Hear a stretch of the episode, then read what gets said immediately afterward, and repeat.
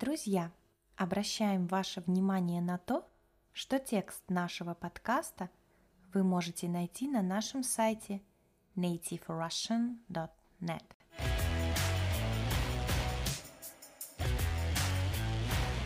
Всем привет! С вами Настя. Друзья, в этом выпуске вы услышите диалог между одноклассниками.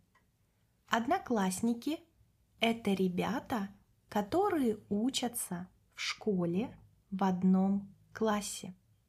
Одноклассник – это мальчик, девочка – это одноклассница.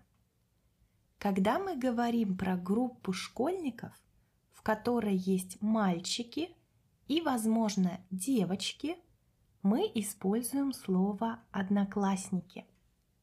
Если мы говорим только про девочек, выбираем слово «одноклассницы».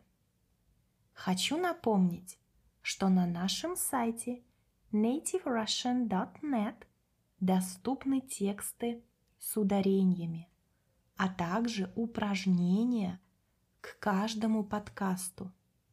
Вы можете послушать эпизод, поработать с текстом, потренировать свое произношение, а затем выполнить упражнение. Все это поможет вам улучшить русский язык. В диалоге вы услышите новые слова – я обязательно поясню их в конце подкаста. У нас на сайте nativerussian.net также есть выпуск, который называется «Школьный сленг».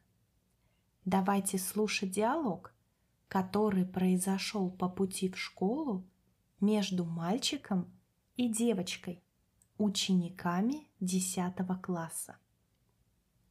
«Антон, привет! Я давно тебя не видела. Где ты пропадал?» «Привет, Катя. Я болел, поэтому не приходил в школу». «А сейчас ты выздоровел? Идешь в школу?» «Да, сейчас уже все хорошо. С сегодняшнего дня буду стараться не пропускать занятия. Как дела? Что нового?» «Дела хорошо. В школе случилось очень много всего, пока ты болел. Сколько тебя не было? Недели три? Даже больше. Почти четыре недели я провалялся дома. Так что же там произошло? Что-нибудь интересное? Ох, сейчас все расскажу. В общем, Мишка из параллельного класса поругался с Тамарой Михайловной, ученицей химии. Вызывали его родителей. Они ходили к директору. Не знаю, чем там дело закончилось, но теперь Миша тише воды, ниже травы. Ого, вот это новости. Так из-за чего ссора произошла? Тамара Михайловна милейший человек. Точно не знаю, но вроде бы они поссорились из-за того, что Мишка в телефоне сидел во время урока, а на носу контрольная – она ему одно замечание сделала, а он проигнорировал. Вот и возникла ссора. Да уж, ситуация. А еще что произошло? На прошлой неделе писали контрольную по физике. В классе 12 двоек. Игорь Владимирович жутко злится на нас.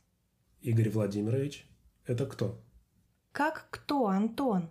Это физик наш. Ты чего? А, я думал, что он Игорь Валерьевич. Хм, нет, ты что-то перепутал. Так, и что? Физик даст переписать контрольную? Нет, сказал, что всем двойки поставит. Но через пару недель обещал снова контрольную устроить. Проверить, взялись мы за ум или нет. А ты тоже двойку получила?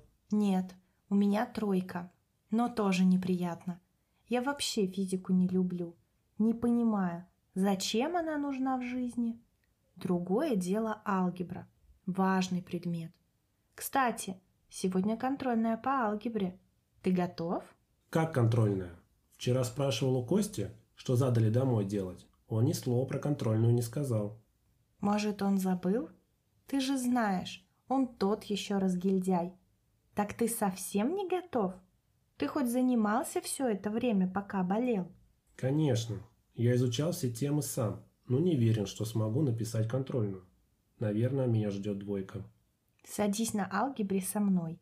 Я помогу тебе. Серьезно? Спасибо огромное, Кать. Выручишь меня, если поможешь. Я помогу, но с одним условием. С каким? Обещай, что выучишь все новые темы, а то в конце года экзамены сдавать. А ты вон сколько пропустил. Выучи, выучу, не переживай. О, смотри, наши идут. Оля что, покрасила волосы? Да, пару недель назад. Понял. Пойдем к ребятам. Давно не видел их. Соскучился. Побежали. Итак, друзья, вот такой диалог между двумя одноклассниками. Поясню несколько новых слов и выражений. Мальчик сказал, что провалялся дома. Это значит, что он провел время дома. Слово «провалялся» образовано от «валяться», то есть лежать где-то. В диалоге была фраза «параллельный класс». Это класс, который учится вместе с другим классом такой же цифры.